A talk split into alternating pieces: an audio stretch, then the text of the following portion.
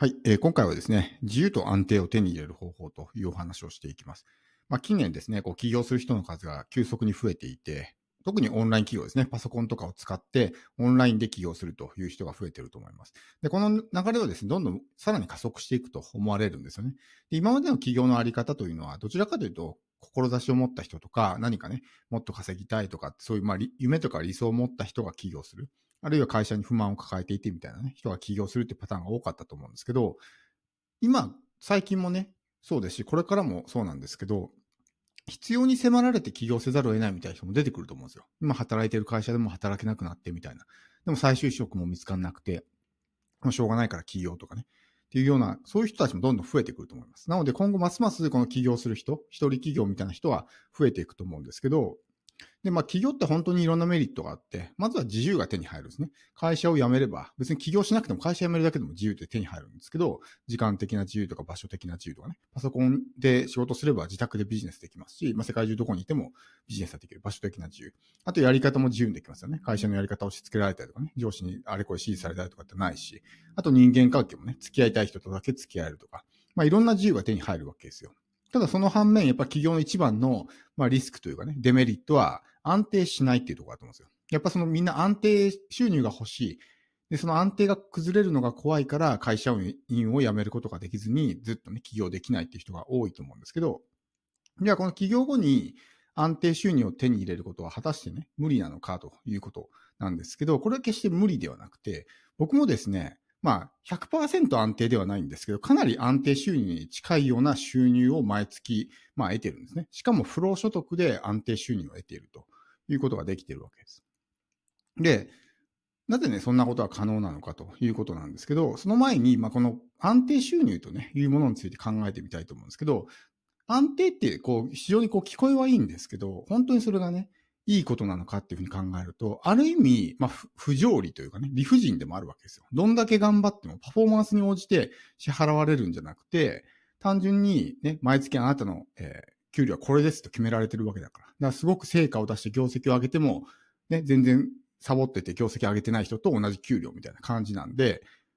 表面的に毎月ね、固定給が入ってくるってすごくいいっていうふうに思いがちなんですけど、実はそうじゃなくて、こう、仕事ができる人からしたら、むしろね、理不尽というか割に合わなかったりするわけですね。だから安定っていうことは、そういう、まあ、いい面もありつつ、逆にその、変化がないというかね、ずっと同じ状態であるっていうデメリットがあるわけですよ。だけど、今回お話しする安定収入っていうのは、まあそういったことだけじゃなくて、それをさらに増やしていくこともできますし、その一定金額、毎月同じ金額しか入ってこないっていうね、状態ではないので、それがすごくいいわけですね。なので、この起業後に安定収入を手に入れるっていうのはすごく大事になってくるわけですけど、このビジネスのですね、起業して多くの人はもう全然うまくいかないわけですね。で、稼げるようになるまでにもう資金が尽きてしまったりとか、心が折れてしまって、で、途中でね、やめてしまう、諦めてしまうみたいなことがあるわけですけど、やっぱりこの駆け出し起業家のね、一番の問題点というのは集客できないとか稼げないってことなんですね。そこでもうどんどんどんどんね、えー、お金がなくなっていったりとか、モチベーションが下がっていったりとかね、そういうのでビジネスをやめちゃうわけですけど、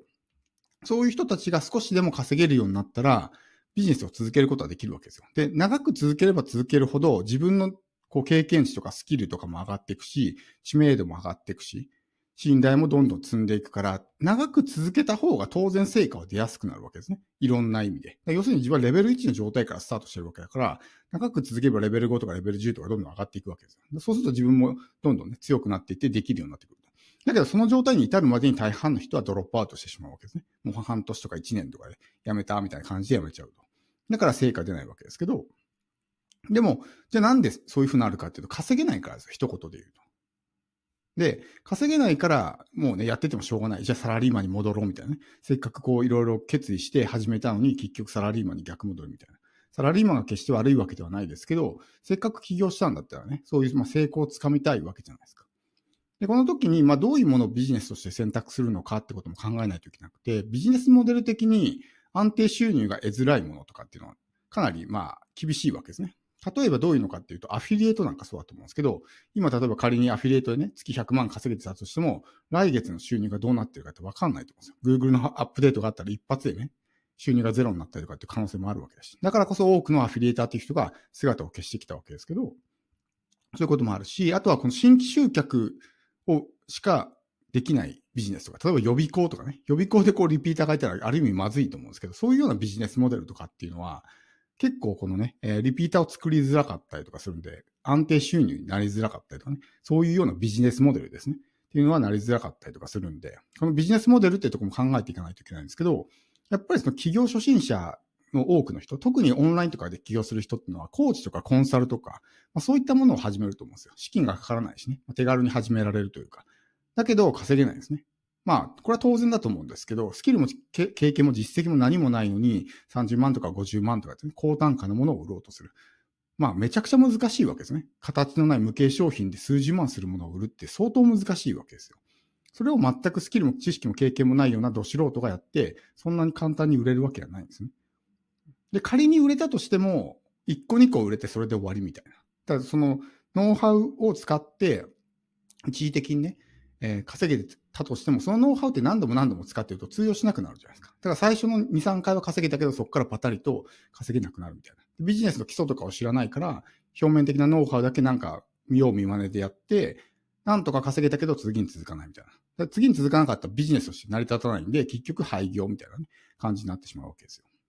そういった何のビジネスを選択するのかってもそうですし、戦略も考えていかないといけないですね。いきなりハードルの高いもの、30万、50万の高単価商品をいきなり、しかもオンラインで売るってめちゃくちゃ、まあ難易度が高いわけなんで。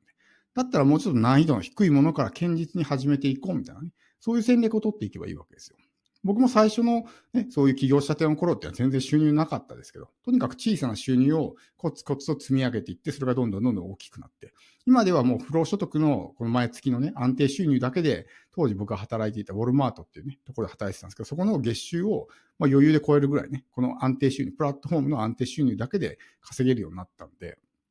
まあそれぐらいは行くわけですね、コツコツ続けていれば。それプラスアルファでコンサルのね、え、例えば収入とか、まあ他にもちょっと高単価なね、オンライン講座の収入とか、いろいろまあキャッシュポイントがあるんで、1個だけじゃないですけど、そういうのを組み合わせていくとすごい大きな金額になるわけですよ。だから安定収入でありながらも、その収入の上限がないわけですね。そういうのに他のを組み合わせたりとか、この安定収入自体をさらにこう、玉を大きくしていけるんで、そうするとこの安定収入自体が大きくなっていくから、ね、えー、安定はしてるけども、こう、固定、収入が固定されないというかね、さらに伸びていくみたいな、そういう状態が作れるわけですよ。だから、そういうまずは難易度の低いもの、小さな成功体験を積める。本当1000円とかでもいいんで、この小さな1000円を稼ぐっていうことを繰り返していくと、それが自信につながるし、その自信が次の成果につながったりするんで、まあ、そういうような戦略で始めていくっていうのがいいんですけど、やっぱりそういうの戦略とか何も考えずに、とにかく始めて全然売れない。で、どんだけやっても全然うまくいかないし、で、途中で心が疲弊してね、もういいやって言ってやめてしまう。非常にもったいないと思うんで。だからそこの戦略ってところも考えながら起業してビジネスをやる。で、そもそもそのネットビジネス、オンラインビジネスって難しいんですよっていうのを前提としてね、覚えておいてほしいんですよ。やっぱりこう日本のこういうね、ネット業界とかネットビジネス業界とかね、オンラインマーケティングみたいな業界見てると、みんな楽して稼げるとかね、たった5分でとか、丸々コピペするだけでとかね、そういうのばっかり見てるから、ネットビジネスとかオンラインビジネスって簡単だって思ってる人が多いんですけど、逆なんですね。めちゃくちゃ難しいので、オフラインで売る方がよっぽど簡単ですから。なんで、そこでこう、そもそも甘く見てしまってるとかね、Facebook ちょこちょこっと投稿したら集客できるだろうみたいな風に甘く考えてしまってるから、その現実とのギャップにね、まあ心がこう折れてしまうみたいな感じになってしまうんで、